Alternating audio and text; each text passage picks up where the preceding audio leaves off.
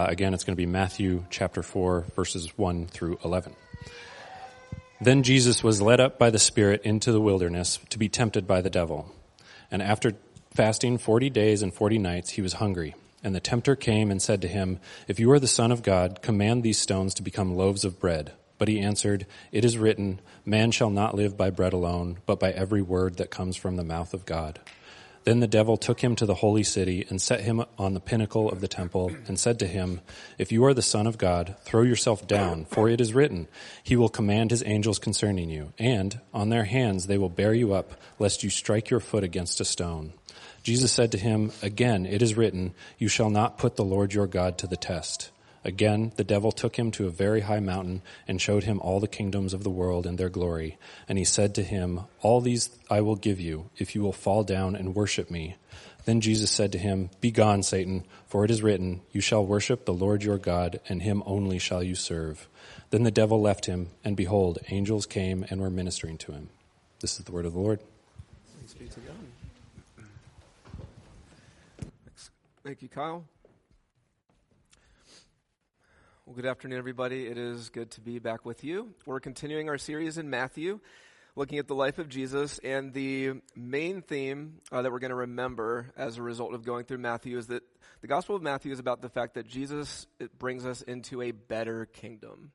Better kingdom. So, a kingdom is the reality that you live in or the story you tell yourself about what, what does success mean? How do I find happiness and so forth? And what we're seeing this afternoon, the story with Jesus and Satan in the wilderness, is that being in the kingdom of God gives us a unique perspective on living in wilderness seasons.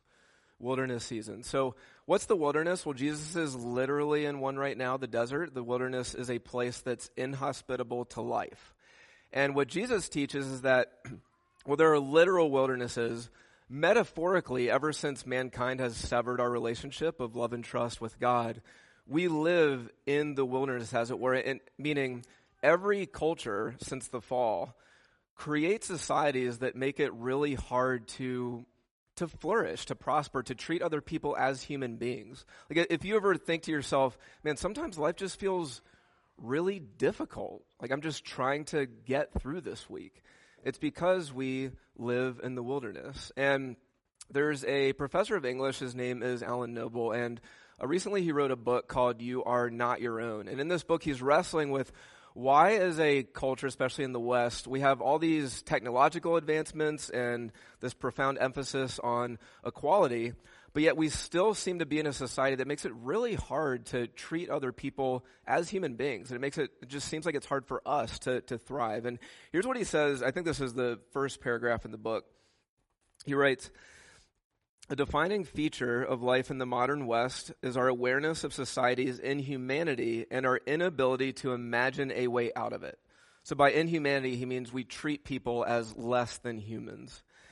Then he continues this inhumanity includes abortions, mass shootings, and widespread cover ups of sexual abuse to meaningless jobs, broken communities, and TV shows that are only good for numbing our anxiety for 30 minutes.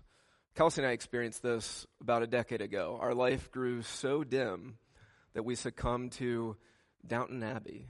Okay, watching that after church on Sundays, and God and community brought us out of it. Okay, so then he continues, we weren't made to live like this, and we know it.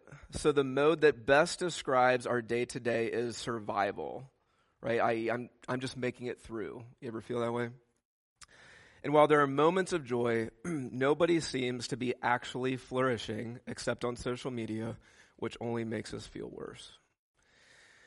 So if you find that it's hard to, you know, maybe you have moments of it, but if you find that it's hard to maintain, like it's hard to constantly be healthy, right, emotionally, mentally, spiritually, it, it's because we live in the wilderness. We live in a world that's inhospitable to life. And so what we see here in this passage is uh, God gives us three really critical things that we need for life in the wilderness. And the sermon may feel heavy. I mean, just you can already tell it's probably going to be heavy.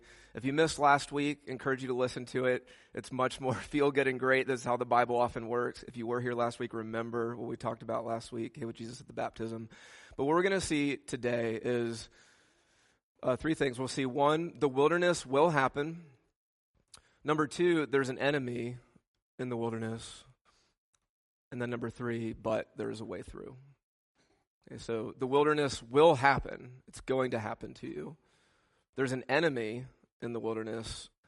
And number three, but but there's a way through. Okay?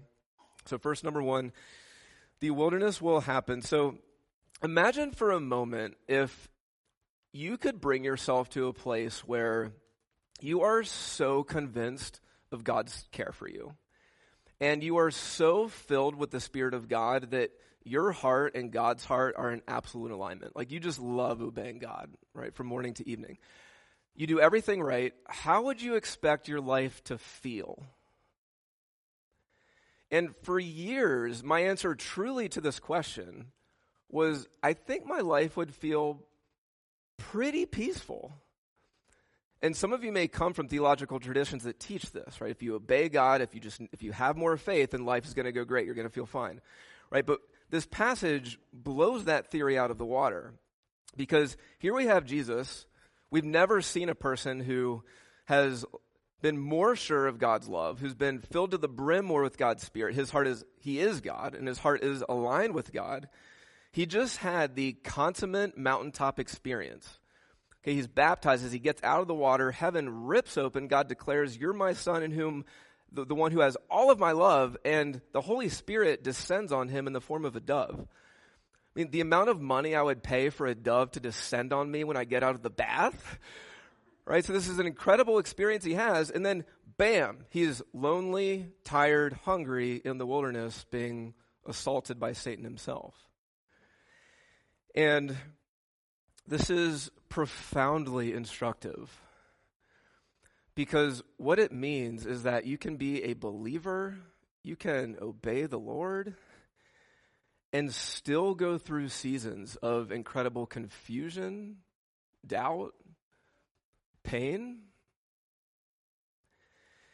And if you're if you're in a season or if you've been in one or you're about to, and all three of us are in one of those three camps, could a season of feeling distant from God or a season of confusion or doubt, could it be a result of rebellion or a result of not pursuing God's presence regularly? Yes. Okay, if we don't pursue God's presence, he's going to feel absent. But see here in verse 1, it says, Jesus was led by the Spirit into the wilderness. It's interesting. It's like both God and Satan want Jesus in the wilderness. And so if you're in a wilderness season, it could be because it could be something like God's doing with you what my father did with me when I was a 17 year old and he dropped me off at university. Okay, he helped me unpack my things in my dorm. And then he drove away with tears in his eyes as he waved goodbye.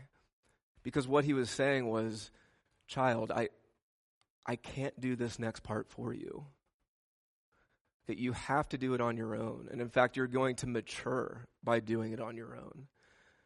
And that's what God's doing here with Jesus. This is at the very beginning of Jesus' ministry. So God is allowing Jesus to experience this in order to grow into the kind of person that he is when he fulfills his ministry. Okay, so the wilderness, well, if it happened for Jesus, it's going to happen to you. And so, a couple applications here as we think about this reality. Uh, first, this is incredibly relevant to us in our time and place. So, a few weeks ago, we did our overview of Matthew. We looked at a few of the dominant kingdoms or storylines that we're prone to inhabit as modern Westerners. And we saw that one of those dominant narratives is the therapeutic kingdom. And you can drop, you can bring up the, the graph real quick. And in the therapeutic kingdom, you're, if not one of the, like your meaning in life is to feel peace, comfort, and good feelings. And we can't overstate how much this storyline impacts us. And just consider how much this storyline, like the thing I need most is to just stop feeling anxious. I need to just feel peace. That kind of storyline and mindset has no place for what's happening here. Right? That storyline has no place for a God who would allow yourself to sit in a place of doubt, or sorrow. And at a at a dinner last week, the show Cobra Kai got brought up. It's an outrageous show if any of you guys have seen it. And it got me thinking, you know, so imagine if you you wanted to become really good at karate. So you go to apprentice under a sensei to become the best karate fighter you can be. You'd expect that if they're a good instructor who cares about you, you'd expect them to put you through painful regimens, right, of training and getting up early and so forth, and things that don't feel good in order to make you into a better fighter. But yet it's as if when we just when we sign up to apprentice with Jesus, all of a sudden we become shocked when he allows us to go through pain, right? Or, or seasons of confusion and doubt. And so this is why it's so key that one of, especially in our climate, one of the best things you can do is develop a faith that is not based on feelings or about your feelings, even though God does care about your feelings, a faith that is not based on your feelings, but instead on the greater reality of who God is and how he works. So that's the first application here. Second application is we think, think about the fact that the wilderness will happen is what this story shows us is that a key mark of a Christian is constancy. Constancy. Right? You're not up and down based on what's happening to you or based on your circumstances because what Jesus is exemplifying here is he knows and we should be growing in this knowledge that God, it's not just that He often does His best work in spite of hard times, He often does His best work in confusion, in doubt, right? Even your sin, if owned and brought to the Lord, is a profound means of God meeting you in intimacy and healing. And so you see Jesus here, He's constant, right? Amid, amid His loneliness, His confusion, being assaulted by Satan, it's not that he suppresses his feelings. Okay? He's the most emotionally healthy person who's ever lived. But he's constant. He doesn't start, you know, throwing up his hands at God. He doesn't start assuming, well, I guess God hates me. Or he doesn't go on a media binge and check out from people. He stays true to his mission. And so for you, as you think about this reality that God often actually will do his best work if you let him, in wilderness seasons. Just one of the best gifts you can give people in your life, at your family, your spouse, if you're married, your friends, is to be a person of constancy. Right? It's not someone who checks out when things get hard, not someone who's up and down. So just ask yourself, are you, and I'm, I'm growing in this, okay, are you someone who at least is growing in constancy? right? Because of this fact that how God uses wilderness periods, okay? So, number one, God, or number one, wilderness, the wilderness will happen. So, develop a faith that's not based on feelings, grow in constancy. Number two, there is an enemy in the wilderness. So, there's two main characters in this scene there's Jesus and the devil. And for some of you here, you may have difficulty making intellectual room for this category that there is a intelligent supernatural being called the devil. And we're not going to make an apologetic for it now. Uh, but I would just, one, I, I get that if that's hard for you to make room for that category. But for now, I would just encourage you to try to be open minded to that, you know, maybe do we need a category robust enough to make sense for the profound evils in the world and the powerful forces that, um, you know, seduce us away from the God of love? Also, Jesus, the most sober minded person to live, he assumed the existence of Satan. So I'm going to as well. But for those of you who are believers, you know, maybe you're like, I, I don't have any problem believing in Satan, believe in Satan. But if you're like me, you may be thinking, but like, what do I do with that? what do I do with that knowledge that I, like, what do I look for? And this story here gives us just a really helpful, clear window into how Satan primarily works, especially when we're lonely, tired, angry, hungry, right? Like Jesus is here. Maybe not angry, but the other three. Okay, Satan will come after us in the wilderness. And Satan has one strategy and two weapons he uses with us, and that he uses with Jesus here. So, first, he has one strategy. And to understand what's going on here, consider how Jesus, throughout his entire ministry, always uses his powers. It's never for self gain. It's never, I'm hungry, poof, here's a Pop Tart. Okay. It's never, I'm tired, so I'm going to fly over here. It's not destroying those who are crucifying him. It's always what? Healing, feeding, protection. In other words, other centered love. And what's Satan trying to get Jesus to do here? Make magic bread out of stones, jump off a high roof and have your angels catch you. Okay, self protection. And then number three, self enhancement. Okay, I can give you all the kingdoms of the world with the, with the snap of the fingers. So he's trying to get Jesus to use his godness for self gain. And so what we see here is a collision of two kingdoms the kingdom of Satan and the kingdom of God. Or put in terms that maybe are, are easier to remember and make more practical the kingdom of self gain, or the kingdom of self, and the kingdom of other centered love. This is always how, the, how these two kingdoms operate. Right? God's king, all of God's commands are always about moving you in love toward God and neighbor. And so, what Satan's strategy is, his main strategy isn't floating daggers coming at you or scary faces.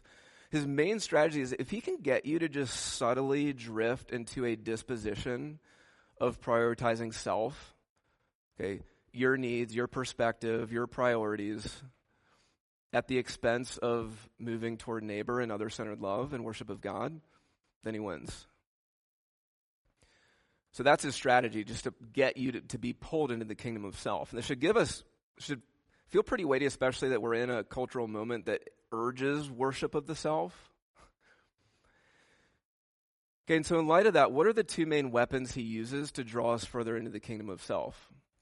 And his two main weapons are temptation and accusation. Here I heard Tim Keller give a talk on this a while back. It was just helpful to remember. Temptation and accusation are the main things that Satan uses. And so, number one, temptation. And he, he tempts you to do just that, what we were talking about. He tempts you to feel and think and make decisions that are oriented toward the self. And so, think about some of the most common temptations, either that you think of or you, you hear talked about. Okay, holding on to bitterness, lowering someone else in the eyes of others through gossip uh, objectifying other people through pornography. Okay, getting angry or snippy towards somebody when they don't do what you want them to do. Households. Okay, note that all of these temptations are the opposite of moving towards treating someone as a human and as an image bearer and moving toward them in love and compassion. And so, guys, just like in light of this, I mean, one of the, John brought this up this week when we were preparing for this. Like, a common critique that you often hear against Christians or the Bible is something to the effect of, like, I don't get it. Why is God always talking about temptation and putting down rules and all these things? Like, it just seems like God doesn't want you to have any fun. And that's an interesting take. Because think about the most toxic or damaging work environments you've been in, the most angry or scary homes or a home that you've been in. Okay, like one of the most destructive relationships you've ever been in. Every single time this happens because you or somebody else right, has bought into the kingdom of self, where the center of gravity is about them, their self enhancement or their self protection, and is refusing to change. So, this is why God talks about temptation. Okay, because He has something so much better for you and for others to move outward in other oriented love. And an application here as we think about temptation toward the self specifically for our church is a couple weeks ago, uh, we, we made an announcement that we're moving to a morning service later in April. And a temptation for us is to self protect in this way. Like when we move to a morning service, we hope that new people come to our church, right? People who are different than us, especially hopefully people who are in a different demographic than us. And a gut instinct of all of us, myself included, is going to just want to preserve the familiar. Like, I don't want to move toward that welcome because they, they're a little different than the type of person that I'm used to seeing in this church. I just want to encourage you guys. Like, when that temptation comes, even for right now, you're thinking, like, I understand there's a lot of fears to moving, and they're not all sinful. But we have to acknowledge when that temptation comes, especially once we're operating as a morning service, to just want to keep the familiar. This is more than just personal preferences going on, but this is actually a war between the kingdom of Satan and the kingdom of God. And a number of you have mentioned, like, one of the things that you appreciate most about this church is that we have a culture of care here. Like, are there not other people in this DMV area who need that? Okay, and so it's a, it's a chance for us to invite other people. We don't do it perfectly, okay, but it's a chance for us to invite other people into that. That's his first weapon, temptation into orbiting around ourselves. Second weapon he has is accusation. Notice what Satan says in verse 3 and 6. The tempter came to him, verse 3, and said to him, If you are the Son of God, command these stones to become loaves of bread. And then the second temptation, verse 6, and said to him, If you are the Son of God, throw yourself down, for it is written. Are you the Son of God? What is the thing that God told Jesus at his baptism right before th- this wilderness period? Right when Jesus came out of the water, God said, "This is my son who has all of my love." And the point here is that when you are suffering, when you're confused, when you're in doubt, when you feel alone, one of the key things Satan will try to do is to get you to doubt in the wilderness what God told you in the river. Okay, that what is what is the truest thing about you? Okay, that the truest thing about you is not that you are a victim or a fraud or aren't worthy of love or that you're successful or smart. And some of the things some of those things may be true, but they're just merely true. The thing that is most true about you is that God is absolutely pleased with you before you've done anything. And regardless of how your life continues to look. And so, this is, this is so slimy. It's like Satan leads you into temptation by convincing you, like, it's okay if you do this, it's fine. And then as soon as you do it, bam, accusation. You're not worthy of love. You're more worthy of self contempt than anything else. And so, if he can get you to believe maybe that the main storyline of your life is a failure, or maybe one of vanity, right? Or maybe that living in self contempt is better than this identity and better than beauty, then he's won. And like as we wrap up this section on how Satan works, I mentioned I took a counseling class the other week as an intensive, and uh, this counselor they've been doing counseling for 45 years, and they've like the stories they told were stomach churning in terms of the pain that people have experienced. And he said something like one of the, you know, you often walk away remembering just a few things, and this is one of the few things I remember. He said, you know, and he does, he counsels both Christians and non Christians, but he said, like, in all my years of counseling, sometimes I'll ask the question, just, you know, like, who do you hate the most in the world? He gets all kinds of answers. You know, myself, this person, this institution. He said, not once has anyone said the enemy. But yet, if they had any idea who was behind the pain that they've experienced, their answers would change. Okay, and so there is a supernatural, intelligent enemy who hates the gospel, hates Jesus, and he'll do everything he can. And he can't do much, but temptation and accusation are pretty powerful. All right, so what do we do? Well, this is a sermon, and this is church. So there's a point three, okay, and this is the gospel. There, there is a way through. Okay, there's a way through. So what do we see Jesus do? Notice that in response to every temptation, Jesus responds with Scripture. It's how he responds every time. And here's what I don't think the lesson is I don't think the lesson is memorize verses of Scripture so that when you're feeling down and when you're feeling accused or feeling temptation, you can just like hold the Bible up or just quote verses like you'd hold up a cross to ward off a vampire. Okay. Memorizing scripture is profoundly important. Okay, the verses I've memorized have helped me tremendously and in situations like this. Okay, so I think we should memorize and use scripture. However, I don't think that's the main takeaway we're supposed to get. And here's why. Because here, Jesus, he is at the end of himself. Okay, he's been fasting for 40 days. The most powerful being in the kingdom of darkness is in a one on one battle with him. And so, like, Jesus is at the point where, you know, when you're in immense suffering like this, you can no longer pretend to be somebody, just the real you comes out. And the fact that scripture just bleeds out of Jesus as it does throughout his entire ministry, what's going on here is Jesus is so saturated with scripture that it's what comes out when he has nothing else, right, that he can even think of or do. And because he's been so formed by learning the scriptures and rejoicing in the scriptures, he is so sure of who he is. He's able to remain in other centered love, even though when every temptation is pulling him in the other direction, right? He's not going to believe lies, even from the most powerful liar.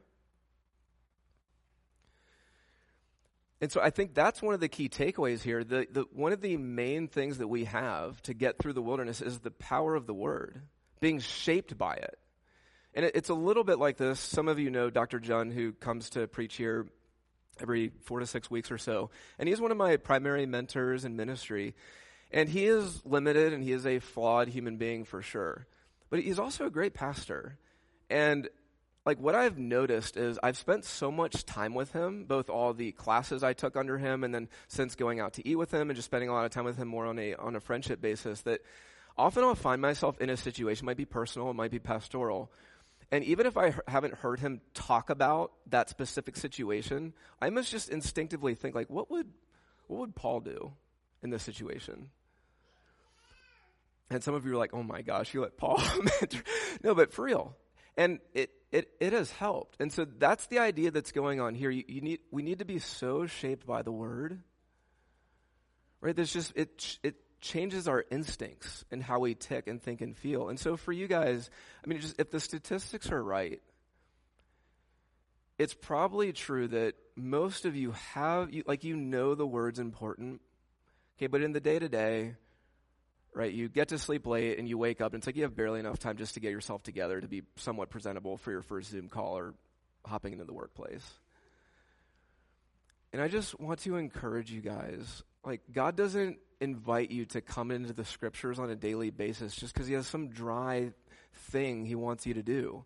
He has something so much better for you. Because it's when you're in the scriptures, i.e., knowing God, that's when you become the kind of person who actually knows who you are, the kind of person who's not going to be prone to believe so many of the lies in this world, either in your own head or that you're hearing elsewhere. You're going to be more relationally healthy.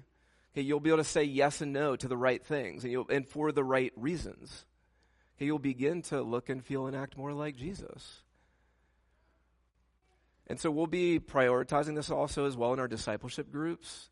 Okay, like helping to make the emphasis even less about, okay, let's talk about a particular passage, but how are we walking with God on a day to day basis? Because it's the power of the Word that enables us to be people who are constant and be people who cling to objective reality than our feelings and, and aren't prone to believe lies of the devil or accusations. Okay, so that's, that's first, the power of the word. But then, second, the way through, to, through the wilderness is the person of the word. And you ever wonder why it's Satan who goes after Jesus here? Satan is not omnipresent, he's limited by space. So he, like, if he's somewhere, that's the only place he is. Why does he, like, why is he here with Jesus? And it reminds me a little bit of, how many of you guys have seen Rogue One? Can you raise your hands? Okay, I think this is enough. Those of you who haven't seen it, you can ask your betters to watch the watch the movie. It's one of the best Star Wars media out there. Okay, well, hopefully you know the universe well enough. So, in the end of the movie, the rebels are running away with the with the battle plans to the Death Star, and Darth Vader, right? He's like outside of the Emperor. I, I think he's the most powerful right being in the dark side of the Force. And what does Vader do? He doesn't send one of his minions out to go stop the ship. No, he says, I'm going to go. Prepare me a ship. And the reason is because he, he knows the stakes are so high, he can't trust it to anybody else. So he goes and he just he like executes havoc on these people because he knew the mission was that important. And so this gives us a window into why it's Satan. He doesn't send a minion after Jesus. And why? It's because Jesus is not just here to show us how to get through the wilderness. Okay, or, or to, he didn't just come as a good teacher, but he came as a substitute. And a theme we see in Matthew is that Jesus is the new Israel, right? He obeys where God's people always fail. So in chapter 2, we saw him leave Egypt like the Israelites. Then in chapter 3, we saw he was baptized, similar to Israel, went through the Red Sea, and now he's in the wilderness, just like Israel was in the wilderness. And so Satan knows if I can just get Jesus to give in once, then his people have no hope. And I, I think what was probably the most hard temptation for Jesus to resist was the third one. Because at this point, right, like he's even more exhausted, and Satan says, See all the kingdoms of the world in their glory, and all these I will give you if you will fall down and worship me. In other words, what he's inviting Jesus to do, he says, You can have, you can have the crown without the cross. And I imagine for Jesus, like he knew in this environment what crucifixion was. Okay, he knew the horror of the beatings, the shame of being stripped, and most of all, the pain he was going to have to endure taking on the judgment of the world. And it just would have been so easy for him to say, okay, like I'll just, I'll bow this one time just to get the kingdoms of the world without the cross.